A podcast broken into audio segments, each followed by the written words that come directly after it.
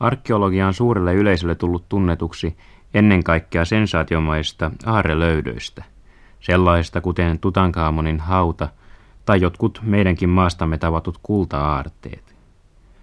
Ne ovat aarteita joka suhteessa, mutta kaikki muinaisajan aarteet eivät ole näin silmiinpistäviä. Arkeologille voi tavallisista maakivistä ladottu raunio, hiilen kappaleet ja ruostuneet raudan palat olla kenties arvokkaampiakin kuin kultaiset korut ja meripihkan palaset. Aivan vastaavanlaisesti on arkeologia yleensä varsin huomaamatonta ja arkipäiväiseltä tuntuvaa kenttätyötä, mutta silti se voi tarjota harjoittajalleen paljon yllätyksiä. Yksi suurimpia sensaatioita, jos nyt tätä sanaa voi käyttää, ovat viime aikoina olleet Porvoon Linnanmäen löydöt, jotka ovat sanomalehtien välityksellä tulleet suurelle yleisöllekin tutuiksi. Näihin uutisiin uhrattu palstatila on jo antanut aiheen otaksua, että jotain todella merkittävää on osunut tutkijoiden lapioihin. Näitä kaivauksia on johtanut maisteri Anna-Liisa Hirviluoma kansallismuseosta. Yleensähän meillä päästään jollakin paikalla suorittamaan kaivauksia vain pakottavissa olosuhteissa. Mitkä olivat ne onnekkaat syyt, jotka johtivat Linnanmäen kaivausten aloittamiseen? Työt aloitettiin TVLn tiesuunnitelmien takia.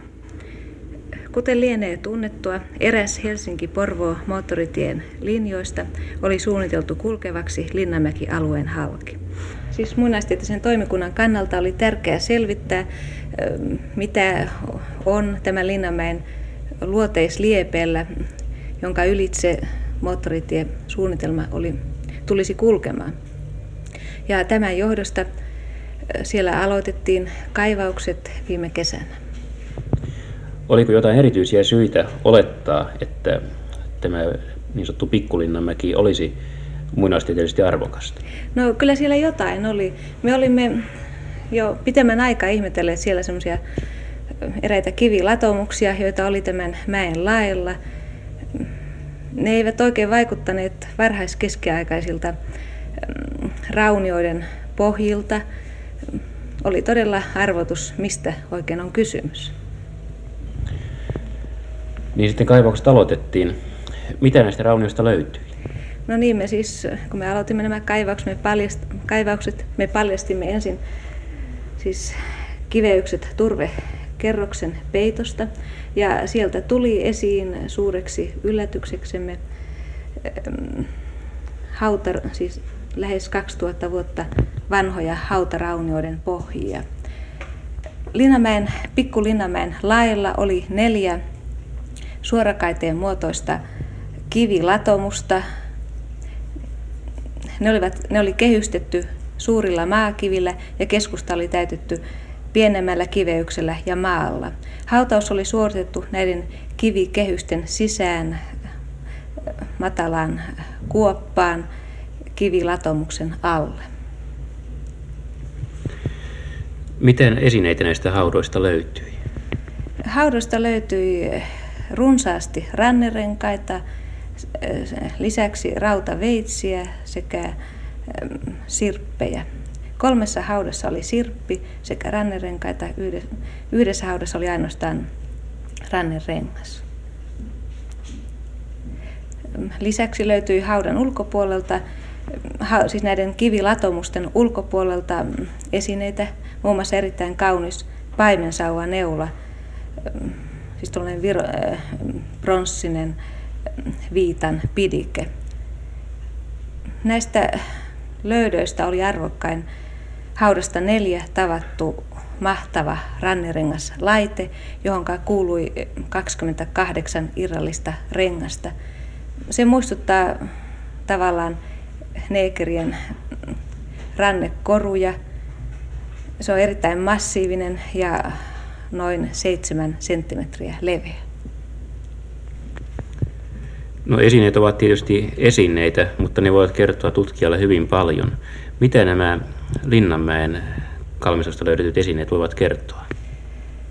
Ne ovat todella erittäin arvokkaita nimenomaan Itä-Uudenmaan asutushistorian kannalta.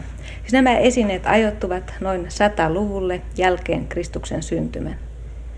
Tämä on aikaa, jolloin suomalaiset, suomalaisten suomalaiset aloittivat ähm, muuttoliikkeensä Virosta kohti Suomea. Aikaisemmin luultiin, että nimenomaan Itä-Uusimaa olisi ollut tähän aikaan asumaton ja tämä muuttoliike olisi suuntautunut Suomen länsirannikolle. Nyt kuitenkin tämän uuden löydön perusteella voimme todeta, että myöskin täällä Porvoonjoki-Laaksossa oli tähän aikaan asutusta. Nämä esineet, joita sieltä löysimme, ne ovat virolaisia, siis varsinkin nämä rannerenkaat ja paimensauva neula. Tämän tyyppiset tarhahaudat ovat yleisiä Virossa. Meillä Suomessa niitä on vain muutamia lounais- ja länsi-Suomesta.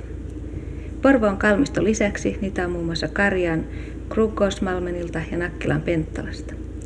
On siis ilman muuta selvää, että Suomesta löydetyt tarhahaudat ovat virolaisten uudisasukkaiden varhaisimpia hautapaikkoja.